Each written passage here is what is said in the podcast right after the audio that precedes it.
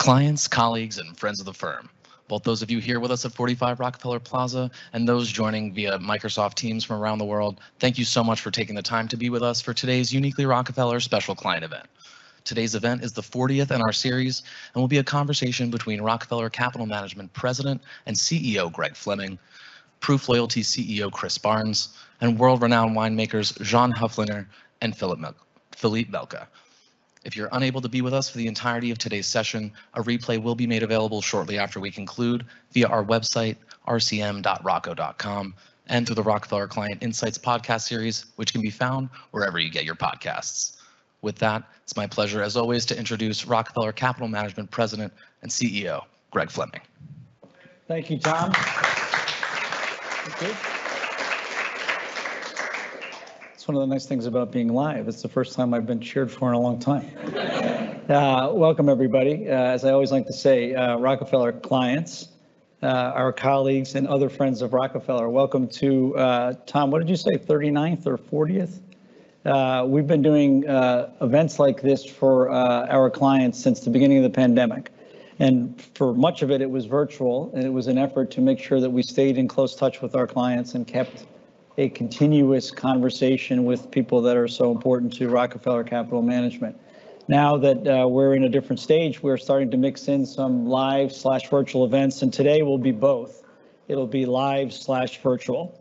So, as Tom said, I'm uh, Greg Fleming, the CEO of Rockefeller Capital Management, uh, and I've got three individuals who are going to do this with me today, one live and two virtually.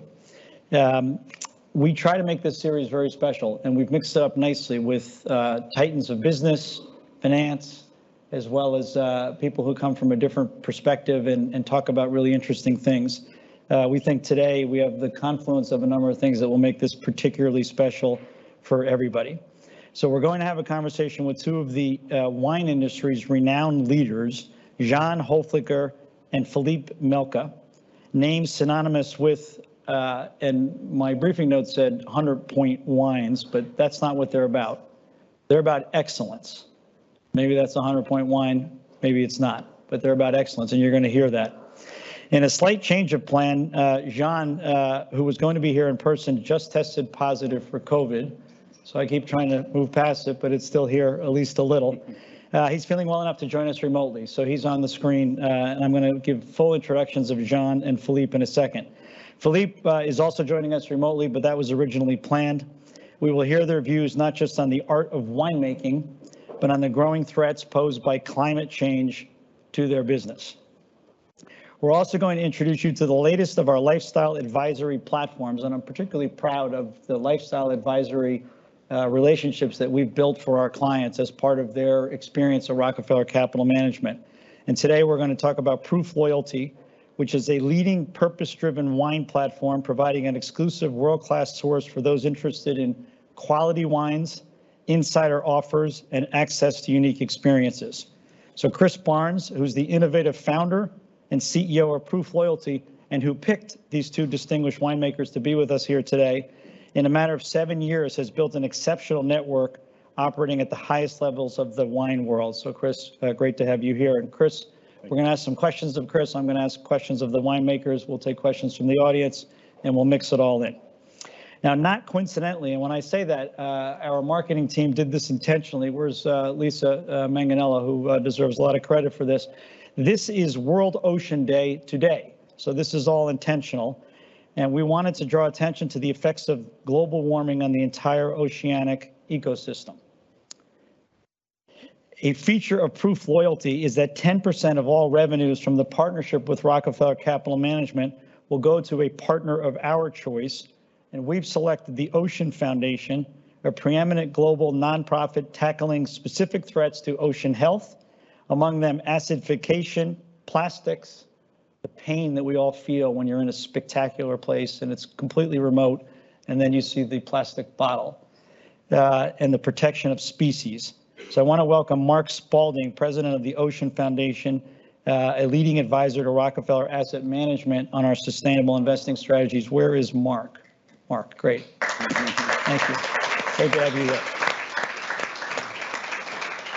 Now, this is uh, uh, particularly meaningful to Rockefeller because the Rockefeller family were the pioneers, literally pioneers in sustainable investing, dating all the way back to the 1970s, when the family office began public and private investment programs that incorporated environmental, social values into advice. Now, uh, the phrase, I like to say the phrase impact investing was uh, coined uh, by the Rockefellers within the Rockefeller Foundation in 2007. So this incredible family really is on the leading edge of sustainable investing.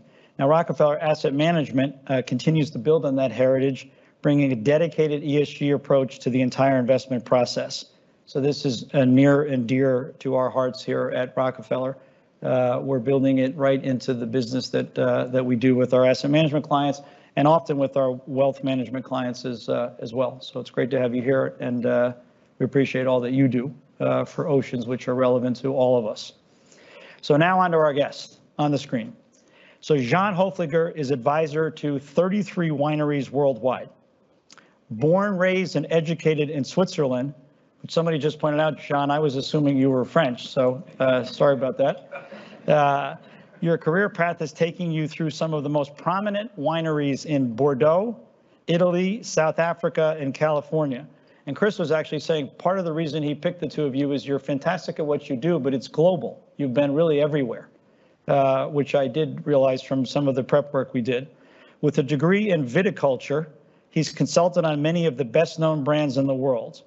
He brings not just extraordinary passion and knowledge, but also scientific training to his craft. You all are going to hear this.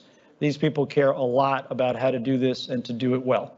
So welcome, Jean. Good to have you here, and I appreciate you being here uh, with COVID. And uh, uh, I'm assuming since you're here, it's not treating you too badly. I hope. Uh, no, thanks. Thanks for having me. No, it's actually uh, the, the reason why I have a virtual background because I, I think nobody wants to see my bedroom. well, uh, yeah, I'm not going to debate that with you. so Philippe Melka and his wife Cherie own Melka Estates in St. Helena, California. Born in Bordeaux, so Philippe is French, Philippe started out studying soils and eventually earned a master's in agronomy and enology. He worked or consulted in Italy, Australia, and France before being drawn, he once said, to the more challenging work ethic in California. I'm not sure which way that cuts, but we're going to talk about that. So Philippe, it's great to have you here as well. Uh, I'm going to come to you all in one second, but since Chris is sitting here on the platform with me, I wanted to start with one question for uh, Chris. And we'll mix a few in as we go on, Chris. But uh, you did pick these two incredible gentlemen. Uh, you started this company, Proof Loyalty, uh, and uh, you said it was inspired by Patagonia. And I told Chris, and many of the people in the audience should know, that we also, I interviewed Yvon Chouinard on the program, the founder of Patagonia. Uh, so how did Proof Loyalty come about and what's your connection to Yvon? Yeah, that's good. Uh, just for uh, clarification, with, with Yvon, uh, the purpose-driven aspect of our business was inspired by Yvon. Okay. Um, as we discussed, I'm a lifelong skier, so I've been familiar with uh, Patagonia products for a long time. Their 1% for the Planet, I always thought was a great program, uh, stepping up to really uh, contribute and try to do something themselves. And then recently they changed their their uh, uh, corporate um, promotions as you know here to save the world. So I was quite inspired by that, um, and I just felt like if we have a chance, if there's a way, then we should all contribute. And this is my way of, of contributing and developing the uh, Live Well, Do Good program with our uh, wine platform. As far as how Proof Loyalty came about, um, uh, I'll cut it short, but we I started out building an app platform for the wine industry and because I'd had a publishing company prior to that, and uh, they weren't too uh, accepting of the app. Uh, wineries are very traditional, so we pivoted over to this platform, this lifestyle, uh, purpose-driven lifestyle platform that we have now, and uh, and I've got to work with wonderful winemakers like you know Yvon and or with uh, Philippe and, and Jean, but but many others. And uh, and I've got a passion for wine. I used to have property up in up in Calistoga. I've spent around, a lot of time around the wine industry. So uh, that's that's pretty much how it came about. That's excellent. Uh, if we have time, I want to come back to the skiing because uh, I know you've skied all over the all over the North America and Europe. a lot of Europe, a yeah. lot of U.S. Yeah, that's yeah. great. Chile too. Uh, Wow. So uh, Jean and Philippe, let me come to you. And uh, I I do want to start by, um, uh, a little of it's in the bio, but uh, Jean, why don't we start with you first? Uh, How you came into the winemaking business? Uh, Was there an event or was this something you wanted to do from a a young age? I think our listeners would love to hear that. Yeah, well, actually, it- would, it could be summarized with one word, failure. Uh, um, because believe it or not, I was actually in law school, uh, in the, in, in Switzerland, because every male in my family went to law on both sides of the ocean, uh, because my mom's from Boston and, and, and, and so since every single male has been through that pattern, I thought, let's, let's do that as well and, and, and attended law school. But after two years, I noticed that, that the only thing that I really truly learned was actually to play card and taste wine. So after that, I told myself, okay, I know Swiss people, it's almost like French without the pretension, uh, uh, are slow, but, but let's do something a little bit different. So I got a proposal into the, actually into the wealth management, uh, you know, Swiss being with the banking system that, that we know and stuff like that, to follow that pattern. And, and somebody at the time threw in, oh, I guarantee you a six digit income if you follow the pattern that I have for you. And I said, oh, why not? Money is good. I tried. And, and, and the same thing after three years, I said, no, that's not still my passion. And so that's when I, I, I kind of realized that, that for the last two, three, four years, I was really into tasting wines and visiting different places, uh, different wine regions, and decided to, to, to jump in it and, and, and literally started as a cellar rat. Uh, to, to first make sure that it was going to be what I was going to, to make my life out of. And, you know, went to Switzerland and to the US, and to South Africa, Italy, Bordeaux, and then came back to Switzerland to, you know, to, to do all the degrees that lead you to be a, to be a winemaker. That's excellent. You know, I I went to law school and I don't remember a lot of cards and wine though either. So, The, uh, Philippe, what about, uh, what about you? Well, thanks, Greg. Um, before talking about uh, how I was involved in a wine business, I just want to, to make a little point because that's a little bit the game between Jean and I. You know, when you talk about uh, a little bit my resume, so uh, as you know, you forgot about something. As Jean mentioned, that he has 33 clients uh, around the world. Uh, uh, I want to make sure people understand I have 34. So that's that's one of the important parts I wanted to make, you know. But um, now to to go back to to my story and to really um, make a point, uh, like Jean, it's a little bit I would say more like by the the back door of the business, if you will. Yes, I'm French. Yes, I'm from Bordeaux. Uh, so when you put those two together, oh, this guy is from Bordeaux. Probably his family is from into the wine business, and naturally became a winemaker, but uh, not at all. My, all my folks are either way doctors or teachers, so they have nothing to do with with winemaking. And uh, I had a chance to start with a degree in geology, and I think you know obviously from Bordeaux. Um, and um, I also had the chance to have this amazing teacher really guide me uh, to be in this business, and is really kind of uh, expertise was the notion of terroir. I'm sure you guys all uh, uh, heard about it. Uh, the relationship between soil and the different soil type, if you wish, with uh, with grapes and the different wine character or personalities. So that's what I study first.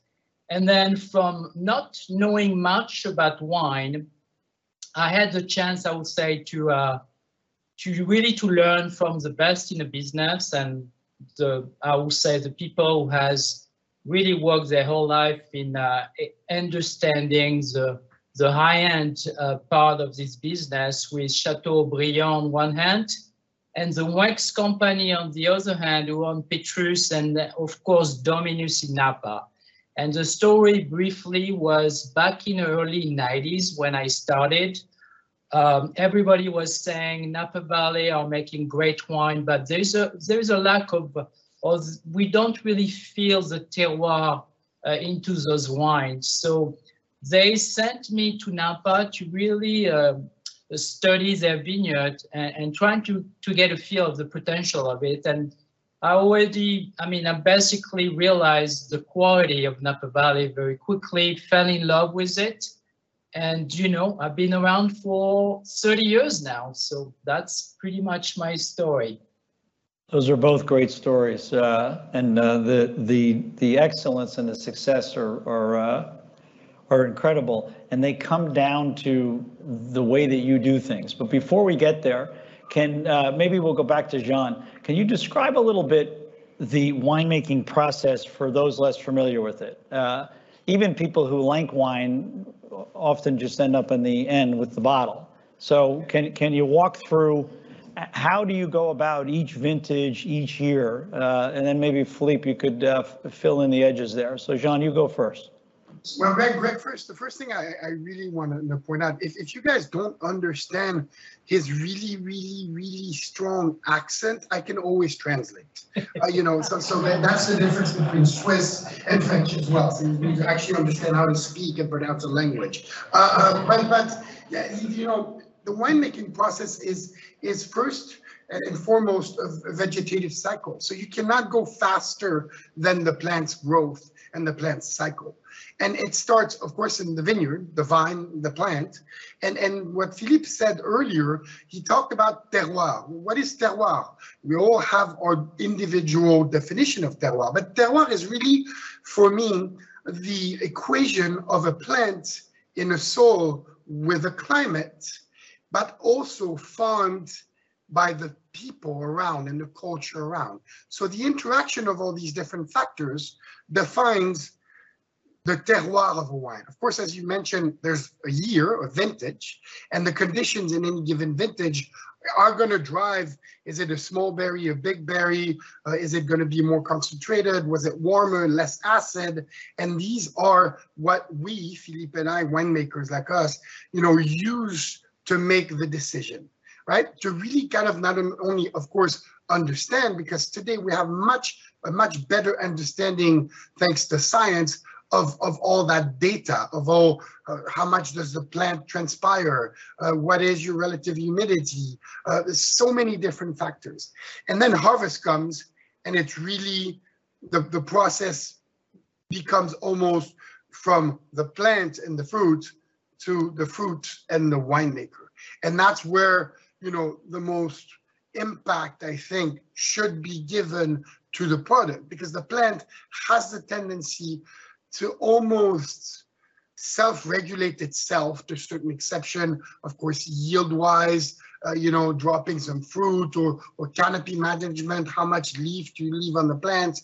But once you harvest, you know, the, the impact of, of certain winemaking decisions are winemaking decisions are completely uh, influencing or changing the pattern of the DNA of the wine that, that, that, that you can. If you have a great terroir, as, as, as Philippe said many times, uh, you know, uh, uh to, to, together when we were either working together or tasting together, a great terroir should almost stay untouched even through the winemaking process. But sometimes the terroir is not as great. And so that winemaking process is really the transformation of a grape, a berry, uh, uh, into in, in, in, a fruit juice, if you want, into into wine, into alcohol, because yeast transforms sugar into alcohol uh, during the fermentation project.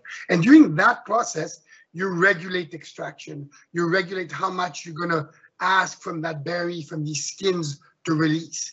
And believe it or not, when you press uh, you know, white, uh, red grape, it's actually white juice. So what really makes it, you know, the color is just the circulation of that, that juice on the skin, the physical action. And all that process is fermentation. And then, of course, you have the aging part in the barrel. And Philippe, uh, maybe for you to fill out, what does a typical day look like for you as you're kind of going through that whole process that Jean just said? Well, it's. Um, I wanted to uh, almost uh, uh, ask Jean if he could repeat the middle part of his speech because I kind of missed all of that. But just uh, just playing around. It's going to be a lot of that, and I really apologize. It's uh, if you make the audience a little uncomfortable. Um, I have to but, say that know, I, am very um, disappointed start, on this guy's live. To yeah. talk about maybe.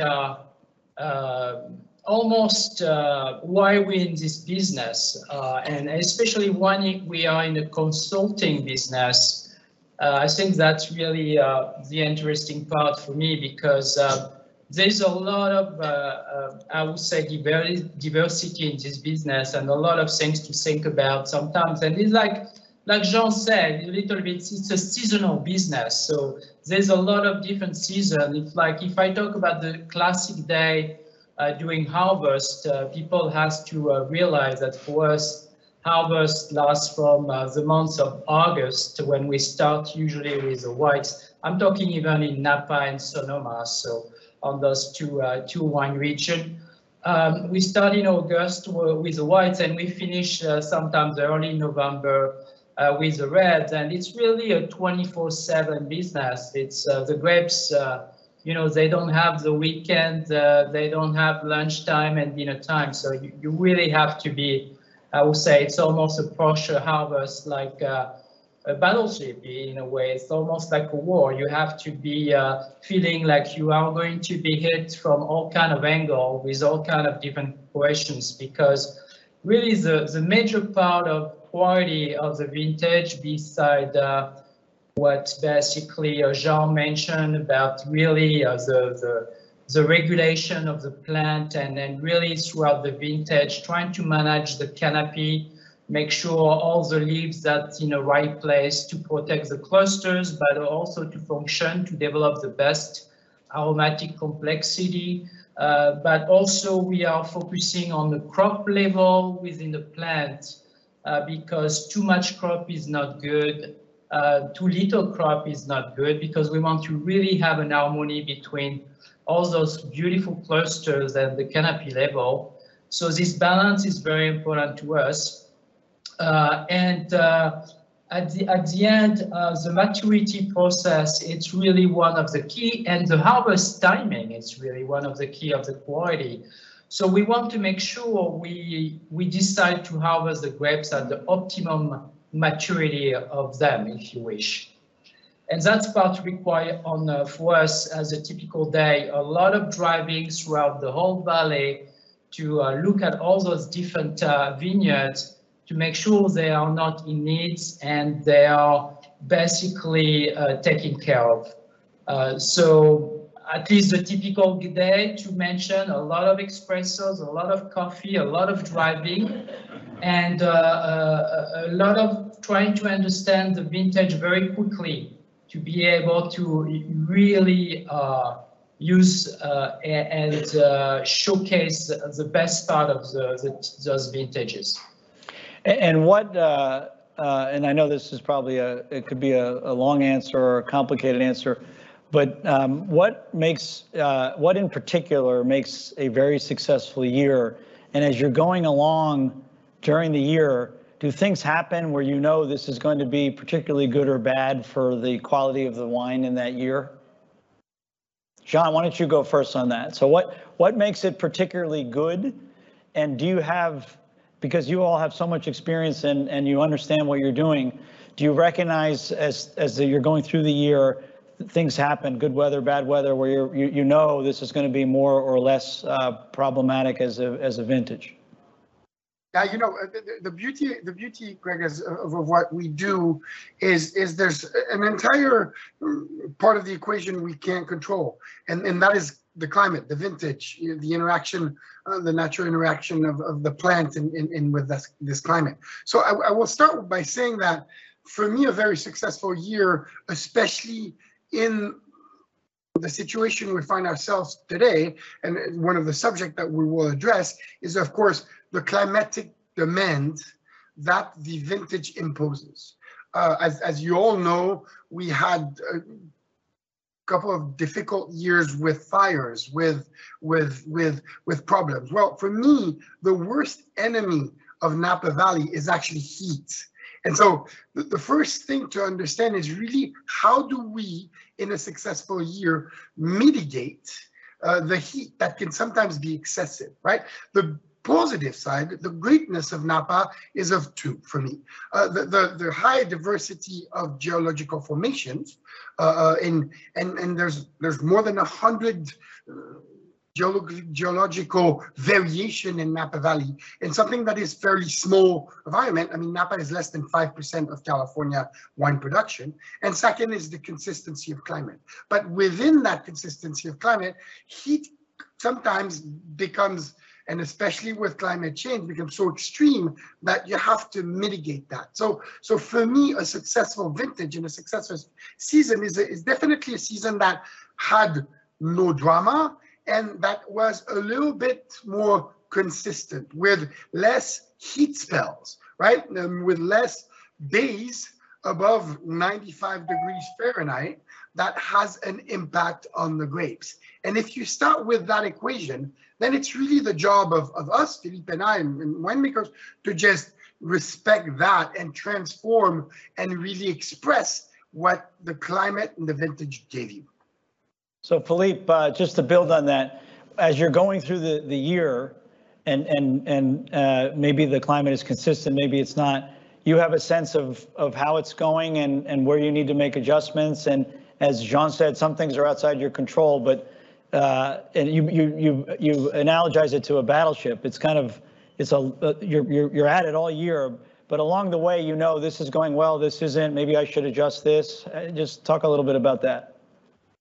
Uh, yeah, to, uh, absolutely, Greg. Thank you. Um, I would say uh, also what is important is like at least for between winemakers and people in a business, we always talk about for us at least personally the perfect vintage is when uh, there's a minimum of uh, human intervention because the climatic conditions are so perfect uh, that basically we have enough water during spring to refill the, the soil. Uh, so the vines, when they start pushing, really have the necessary uh, water available to grow perfectly. And then the climatic conditions are not too warm and not too cold, and they are very in harmony. Uh, so which means, you know, there's this kind of gentle and slow maturation, maturity of the grapes who kind of allowed the we always feel have a better aromatic development because what we're looking for at the end, the final product, it's always about the balance between, uh, uh, you know, the acidity is like food and the, you need enough acidity and, and the sweetness is basically the alcohol. The alcohol brings a sensation of sweetness. And then there's a tannic structure, which really has the foundation of wine. And if you balance them, those three, uh, you really get the best harmony in wine. So there's some years where, like Jean mentioned, that we have to battle the heat, where the drought, as we all know in California, no, no water during spring uh, can lead to uh, very early irrigation, basically on our side to compensate the lack of water in the ground uh, to heat waves uh, during the maturity process where we really fight uh, as well in a vineyard. But either way, like I talk about managing the canopy, you have a lot of more leaves to protect basically those, those clusters, especially from direct sun to sometimes using shade cloth to really block the sun at the cluster level to using the irrigation tool also to help the vines to recuperate from those extreme conditions. So that's what we're trying to monitor to, again, to at the end, uh, basically when we, we harvest uh, the grapes and it's not always uh, the case, we have um, those perfect uh, little berry. Of course, we didn't talk about what we can do at the winery when we receive the grapes so far we are focusing on, on, vineyard, but of course at the winery we we are doing a lot of things as well to make sure when we start fermenting uh, the grapes, um, uh, basically we we call that we have those perfect little caviar pieces, um, if you wish. Um, I wanted to mention very briefly, uh, just for the fun of it, uh, when you mentioned about the, the day-to-day -day work, you have to realize during harvest actually we almost need uh, to go to a, a, diet after harvest and a cleanse because we are, you know, to, to make the decision of harvesting because we very, it's a very hands-on, um, it's very, even if there's a lot of technology around this business, at least on the high end, it's like anything else. It's really based on a palate, so we have to test berries all, all day long, which mean a lot of sweetness and acidity. We have to also test uh, during the fermentation the wine to see how we need to extract uh, the color and the flavors. Uh, so the, those wines have a lot of uh, carbonic uh, uh, gas, if you wish. So that's very aggressive on our system. And, and, so the whole thing is like after two months of doing this, we really need like those two months of cleanser or whatever you call it to really readjust a whole organic system. At least that's my case. Obviously, Jean doesn't need this because he's a special guy. Yeah. But uh, on my side, that that's kind of the, the part of it that people maybe sometimes uh, don't realize. Yeah, maybe you go to you go to Switzerland uh, where uh, Jean is from and, and go to one of those cleanse places. well, when um, when you all are, are are are walking the process along, do you know at some point in time as it starts to through the fermentation process, if we stay on that part of it, and you can see my knowledge here is is a couple inches deep relative to you. But do you, do you know, do you start to say to yourself, wow, this is a really special year? Can, eh, you know, is there a time when you actually start to say, you know, this, and I know we, you, you all are not big on the point system and more on the, the, the, the, your, you know, the way it tastes to you, but do you start to see this is going to be, you know, 2014 is going to be an unbelievable year?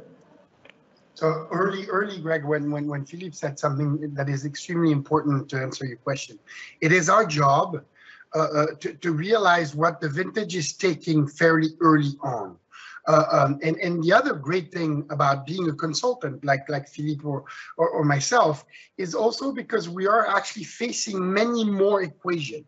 Uh, because uh, I'm, I'm 49 years old, you know, if, if I'm lucky enough, I have 30 other vintages to make. So that's one vegetative cycle, uh, you know, per year. So when, when you are a, consultant, you're exposed to many more equations that help you learn faster.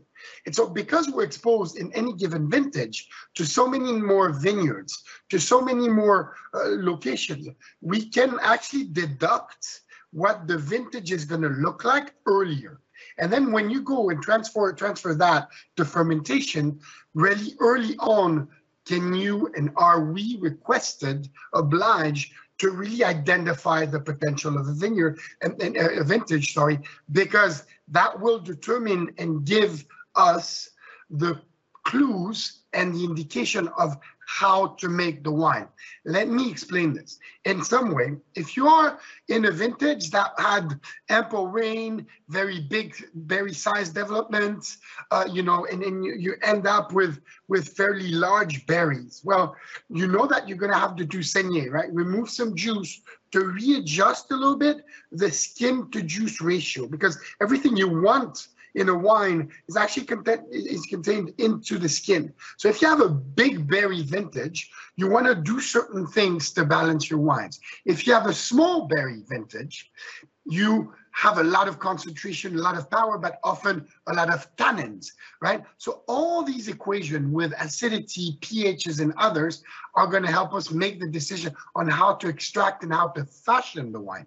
So these vintage, this vintage understanding is really important early on. And yes, when we you are at the tank and you taste one, two, three, four, 10, 15. I mean, I, I know that that Philippe is, is, is kind of in the same boat. I mean, there's days during harvest where I taste 250 wines because I'm tasting certain specific things. I'm not analyzing the wine. I'm really looking into where are we in extraction, is there fault, etc. By tasting that many, you know, lots, blocks, vineyards, fermentation, you really have a better sense of where the vintage is going. That's incredible. I, I hope you're sipping those. most importantly. Well, um, we sometimes I always say we, we are you know we need almost some drivers sometimes to help us drive us around because we are testing a lot of wine. But I guess the system is getting used to it. Um, it's an incredible number. No, Philippe, can I ask you? Yeah, yeah, please ask me the question. Sorry, I lost the field. Yeah, I just wanted to follow on to what Jean said. So are there vintages now over the course of your career where it's come together and you think back and you say 1997 in Bordeaux or 2009 in Napa that you can remember that stand out? Yeah, there's many, many vintages. I mean, I feel like uh, that's, I mean, that's the fun part when uh, winemakers meet and then go for dinner with uh, with wine. We always kind of talk about uh, favorite vintage, and then it's a it's a very subjective thing. I would say, um, you know, I, if I was in Bordeaux, it would be a little easier because, as you know, Bordeaux has been a little bit less consistent. Uh, vintages to vintages uh, based on the climatic condition, at least in the past, uh, and I'm sure we'll we'll go to climatic change, but in the past, uh, uh we used to have only three out of 10 vintages to, to be to be good ones. So it was a little easier, but in California, as you know, the weather has been much more consistent, especially during the maturity process of the grapes, which I think this is the most important part to, to really uh, uh, finalize the, the, the, final product. So uh, it's a little bit more difficult, but like we say, um, I got lucky. My first vintage in uh, Napa Valley was 1991. It's still one of my favorites. Of course, the first love, the first one, uh, but because um, we always, there's two different currents. It's like you either way like the, what we call the cooler vintages with a little bit cooler climatic condition, higher acidity wines, which usually are a little darker food profile.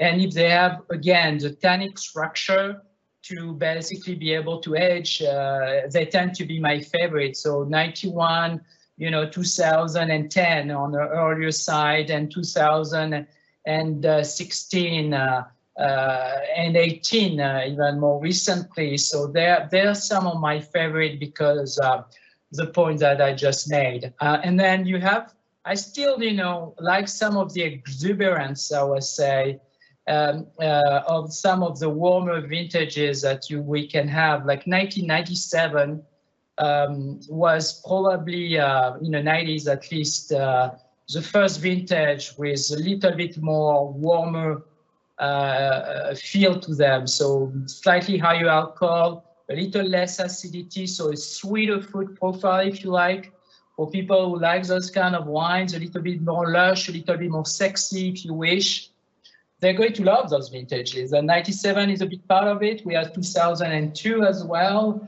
Um, on the more recent uh, vintages, uh, uh, we have basically um, 2015, uh, really one of the warmest in, uh, in California, where we harvested about a month earlier than normal. So that's the fun part of, uh, you know, obviously the wine business is really to have all those really significant differences every year. And uh, like I always say, um, we, we, uh, that's part of the winemaking that we talk about. of course, we're not making soup. So every year we have to adjust and, uh, and there's always good story on each vintage that I'm sure Jean could share with you guys because um, he always remembers the fun side of uh, everything. So yeah, yeah, Jean, Jean why, about being a little long. Yeah, no worries. That was great. Uh, Jean, uh, why don't you do your uh, memorable vintages for whatever reason and, and transition from that to climate change because climate is so massive in what you're describing. Uh, let's talk a little bit about the impact of that uh, on, on, on the wine industry uh, everywhere.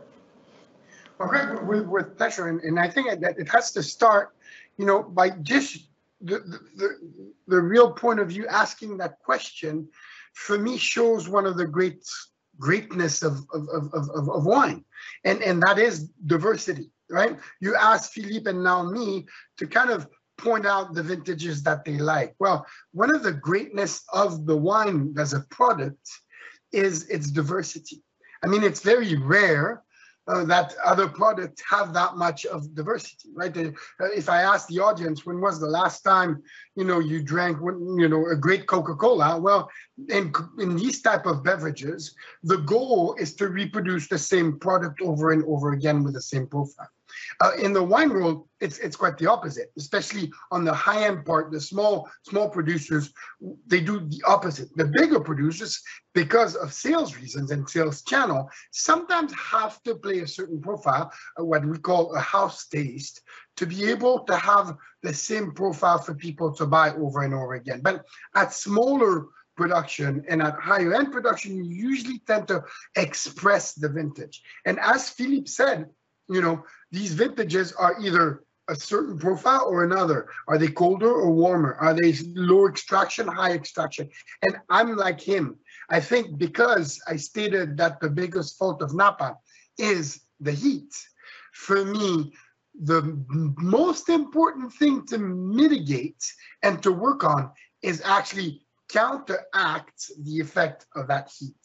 Uh, so the colder vintages, as he says, you know, the 12th and 16s and the 18s, and to a certain point to the 21s, uh, uh, um, are really vintages that, because of less heat, did not burn the acidity.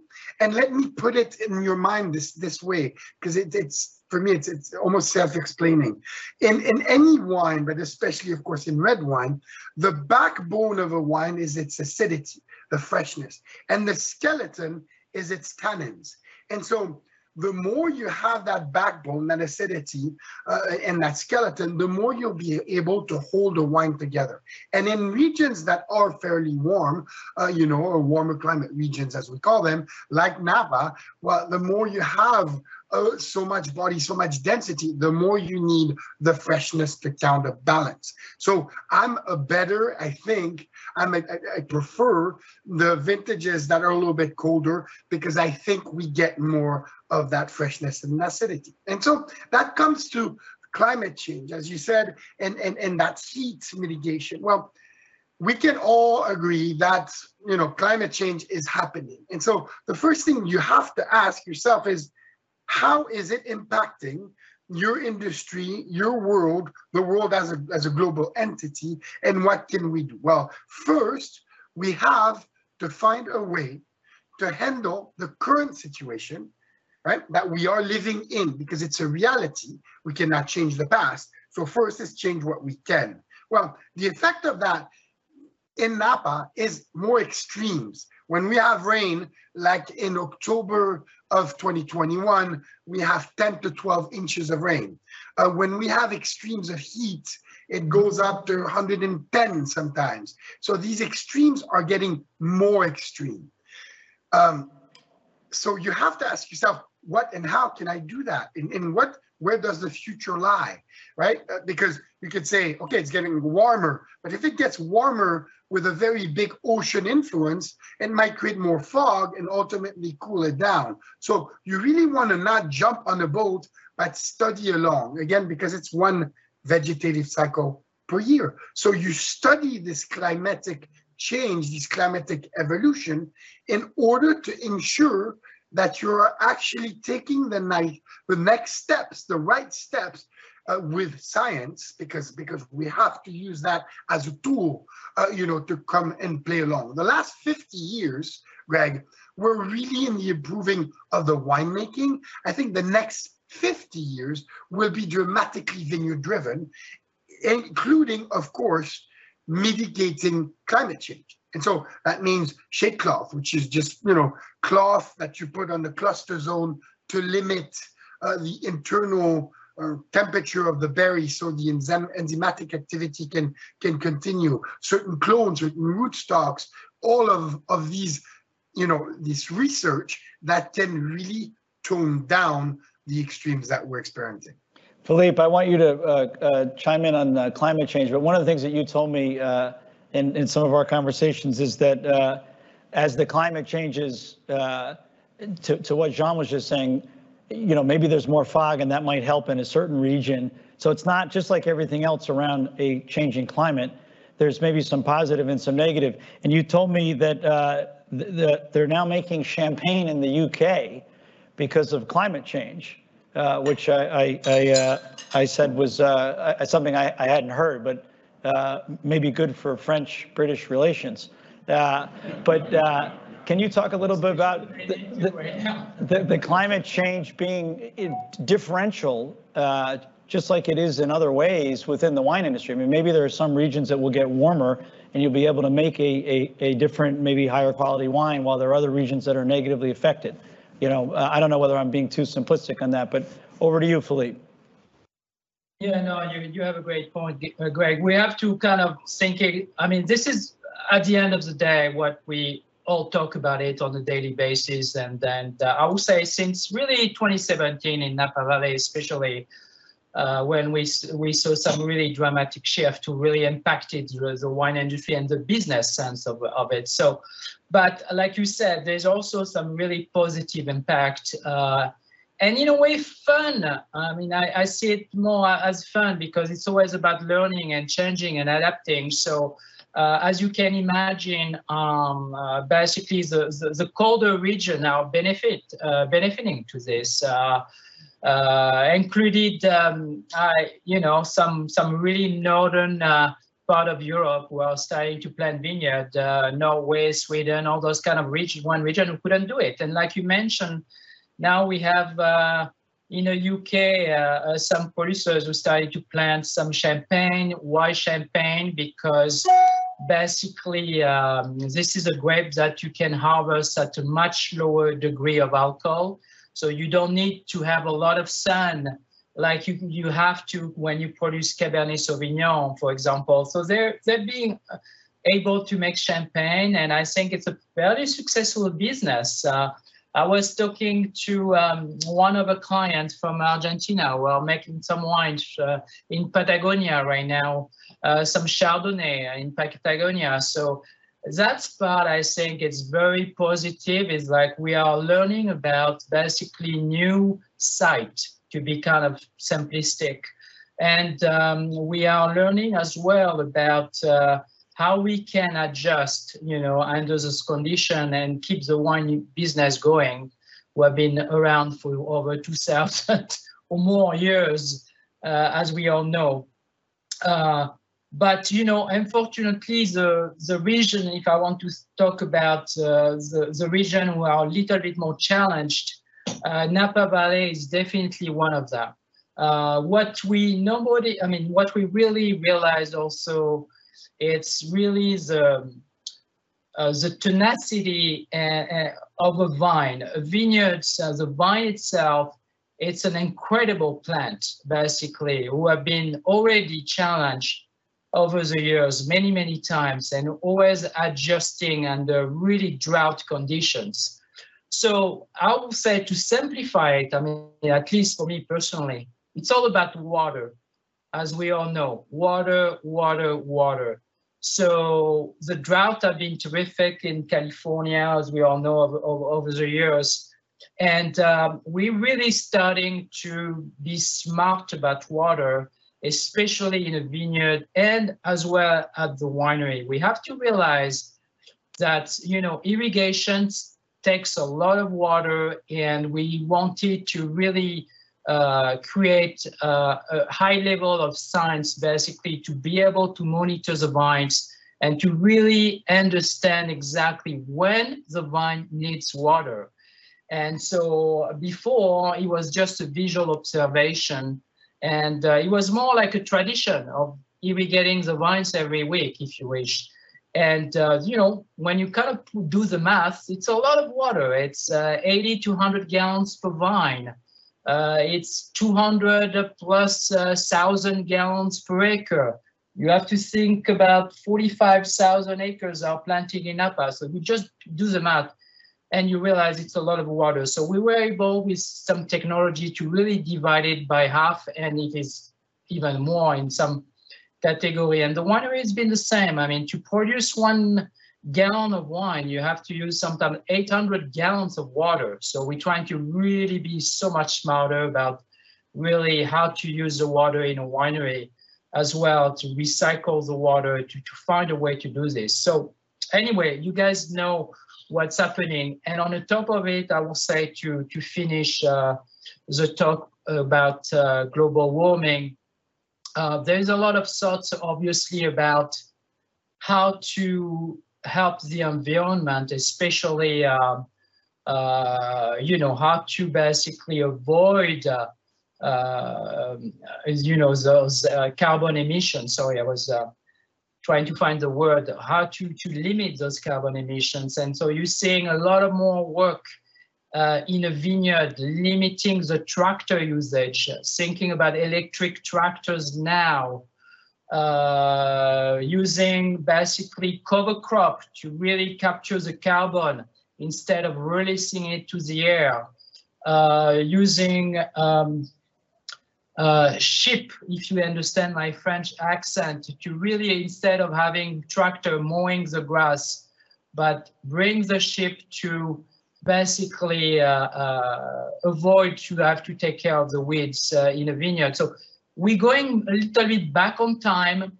Uh, it's very labor intensive, but uh, there's a lot of thoughts we are kind of put in right now in the industry to really obviously be more sustainable Greg, and environmental friendly. Sorry, just- John. Greg, Greg- Greg, just, just, just to add to that, he's not talking about bringing the Titanic. He's talking about bringing sheeps. Sheeps to eat the grass, therefore you don't mow with the tractor. Thank you. I needed a translation here. I The- appreciate it. the translation was helpful, uh, helpful. I I think I was there before, but that was helpful, John, thank you.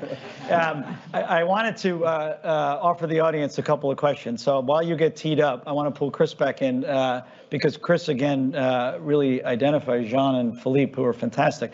Your job, though, is to match winemakers, and, and these are probably two of the very best from everything that I can see, you know, the quality of what they produce. And so you're matching them to a certain client and consumer, and then, you you know, there's other wines, winemakers that you're probably matching to others. So, you know, how, how do you go about that? And, and how many winemakers do you know? Well, I, I, I know quite a few, but it's not always just about finding the right winemakers, finding the right wineries. And so, you know, Napa is very popular, obviously, right? And there, you know, a lot of Cabernets, that's, that's where it's at. But there's, there are a lot of other wines, a lot of other varietals that, that are popular as well. So Chardonnays and Pinots uh, coming out of Russian River, and uh, Oregon has wonderful wines up there that, that's cooler, higher acidity, really good with the food. Uh, we also work with, uh, I work with some consultants that, that work with old world wines. So the Burgundies, the Bordeauxs, and that, that type of thing. Um, but because I'm fortunate enough to live close to Napa, I've gotten to know a number of winemakers, you know, really through Jean and through my friends uh, up there. Um, I met uh, Philippe through Larry Fairchild, whose wines are here t- uh, tonight um, with, with Stones. And uh, so it's, you know, really I look at what the demand is from our customer base, and then I'm reaching out to the wineries, and then I get to know a lot of the winemakers. And, um, and so that's, that's kind of the process. But, you know, they're great wines made all over the world, right? And um, I, I, Cal, uh, California is a pretty wonderful area to be working out of. Yes, let's hope, yeah. yeah. So if the climate hangs in there, given. uh, Yeah, a- that's what I was wondering national about too. Is treasure, is yeah. it, a- is it an engineering issue? I've heard, uh, actually Philippe and John, you know, Andy Beckstoffer said this is an engineering issue, and I, I don't know how, how far that goes, but uh, because the continue, if it continues to warm up, Yeah. uh, as, as Philippe pointed out, you know, with the lack of water. You know, but part of what, uh, and I, I do want to take questions, but part of what Philippe and John are saying, if it warms up, maybe, it- I mean, it's not great for Napa, but maybe you Yeah, make better exactly. wine in Oregon. Uh, But questions from the audience. I'm happy to uh, finish this myself, but I'm also happy to take a couple of questions. Hand in the air immediately, so right there.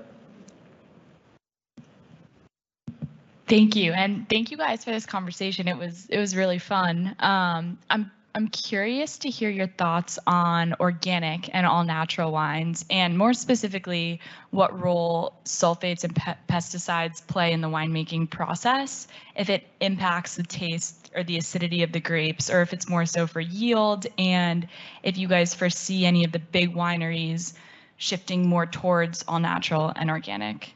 Excellent. Why why don't we go backwards? Philippe, you go first this time, uh, but you can see the sustainable focus in the room. Uh, So go ahead.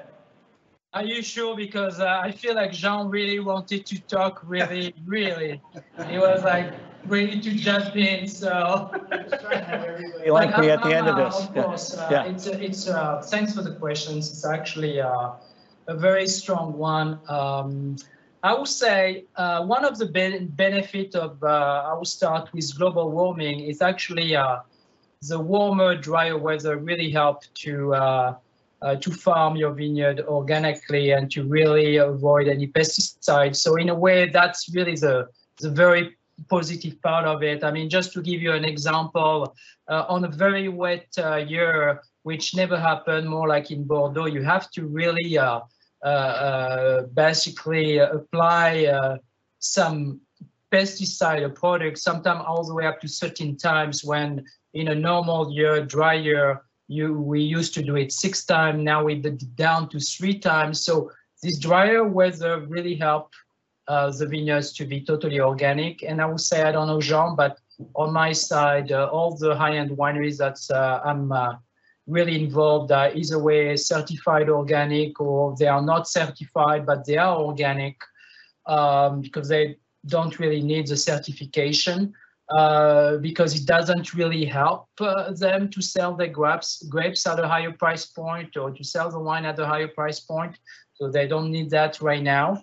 And they're also uh, farming in biodynamic as well, which is kind of another step, I would say, of farming. But um, but that's the beauty, I'll say, uh, over the last 30 years is really the increased level. Maybe uh, Jean has a number uh, in terms of uh, how many, what the percentage now of uh, Napa Valley farms that way compared to a more conventional one.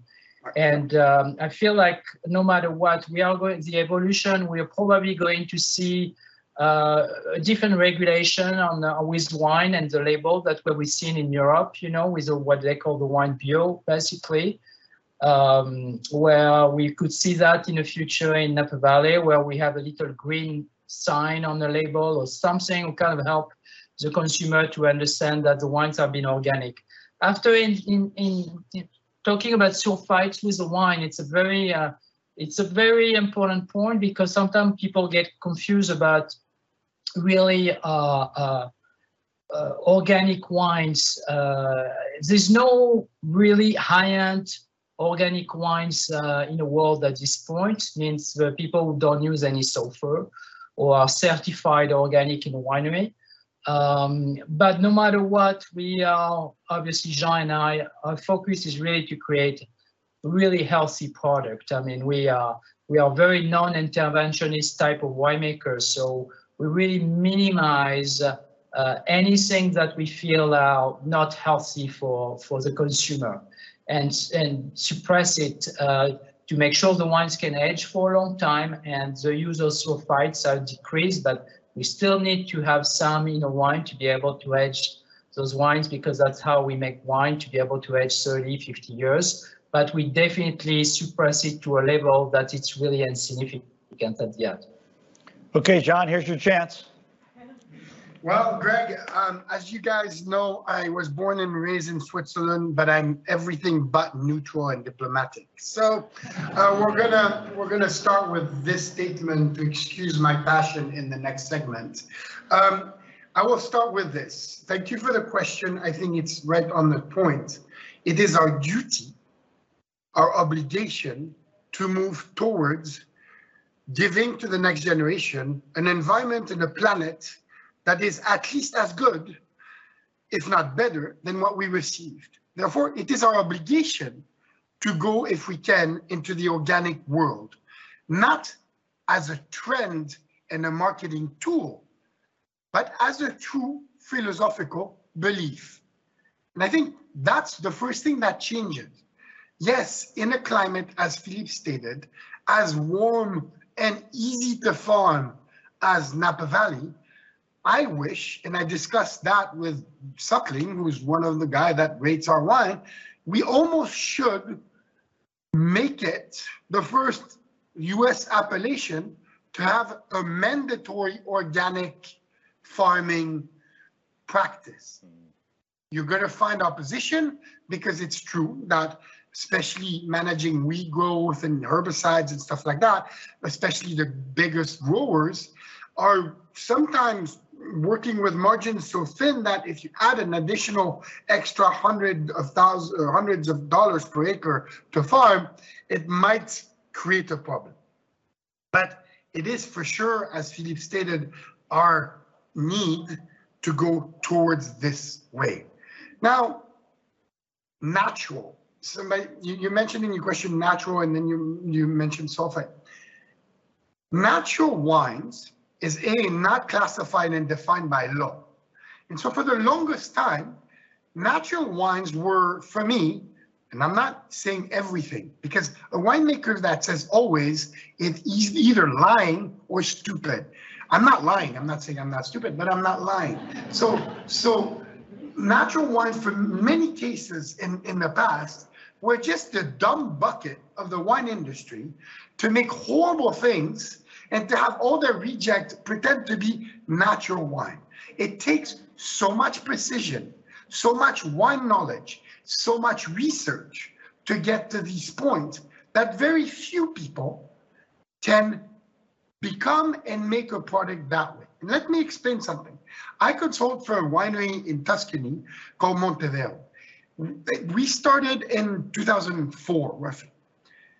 It took us, ladies and gentlemen, about 12 years to be organic and biodynamic, and it's nowhere to be stated on the label because it was not done, as Philippe mentioned, for marketing purposes. Because today, it does not add to market value of wine to be publicly organic or biodynamic. It does not still. Is it a mistake? Maybe.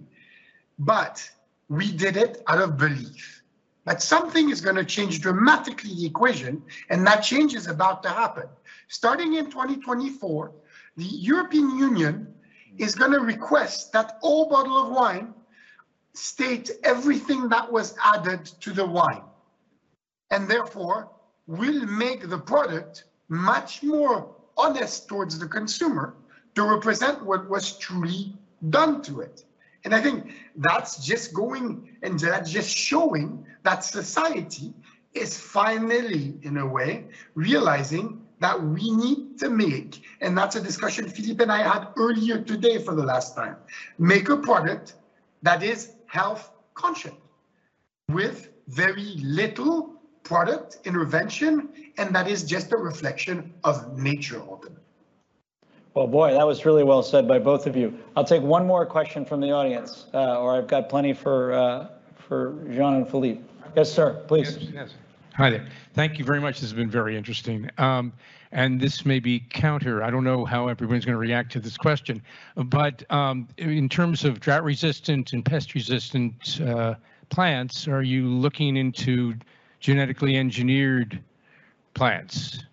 Just because I know it's done in agriculture in general uh, throughout the world. Europe has an issue about it, but I'm just curious if that's being employed in the uh, uh, uh wine industry. Jean, you go first on this one now.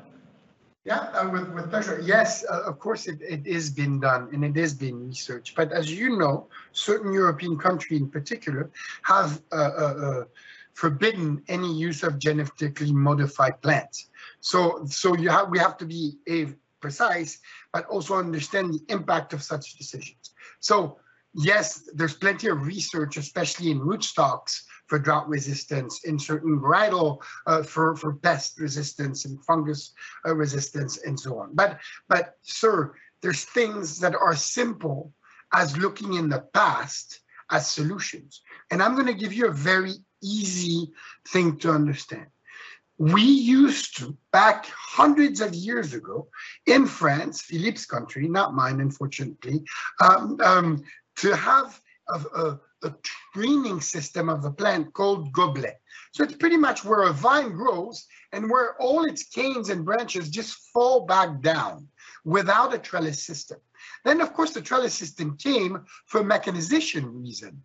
But we're seeing that these goblet, right, these head prune vines are extremely efficient against heat because the, the canes, when they fall back down, create a microclimate by its transpiration and the shape pro provided by the cane that fall back down, that within the canopy and within the plant, it actually mitigates heat and limits water need of the plant. So believe it or not, we're actually, and uh, Philippe and I work together on a vineyard and on a project that is actually replanting a quite large surface that is actually looking, instead of being in the VSP, vertical shoot positioning system, to putting back these head prune vines just to mitigate and limit the impact of water. So it is for sure the future. And I think between tradition and science, we'll find a solution.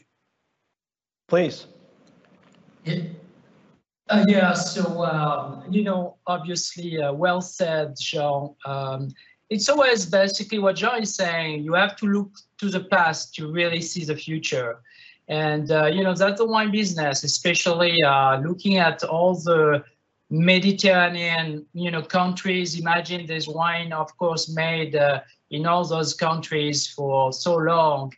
Uh, they've been experiencing drought and those kind of condition. And so we are looking at really like, mm, uh, actually, uh, Jean says, the architecture of the best plant to really to fight this kind of droughtness.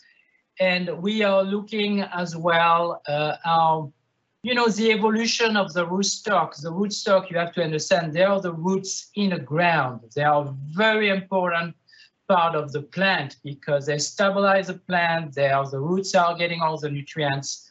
So we are really looking at, you know, there's all kind of rootstock that we can choose from. And of course, now compared to in the past, instead of having rootstock were like very low in vigor, we are kind of shifting to something very high in vigor. So the vine doesn't need as much water. We are, like Jean mentioned, our clonal selection for each type of grapes who are more resistant to the drought. So there's definitely some research, but all those shifting of research basically are looking at the past because they are looking at the different type of grapes were planted, you know, in their own region. Um, and that's what I almost love about this shifting of global warming. It's like we went to really uniform the whole, oh, sorry about the word, but making the wine business a little bit more uniform on an international basis means drinking the same kind of wine almost are pushing the envelope. And then that's really the shifting will really help to go back to the past and add a lot of more type of grapes. People, we want to learn more about how those older varietals and varieties of grapes are handling the drought. So that that's really part that I really uh, uh, love uh, to see. And I think the future is going to be very interesting. We are in a very interesting time of the wine industry. Well, listen, uh, you two uh, have been fantastic. I want to thank uh, both of you, Jean and Philippe and Chris, uh, for being here with us. Bravo.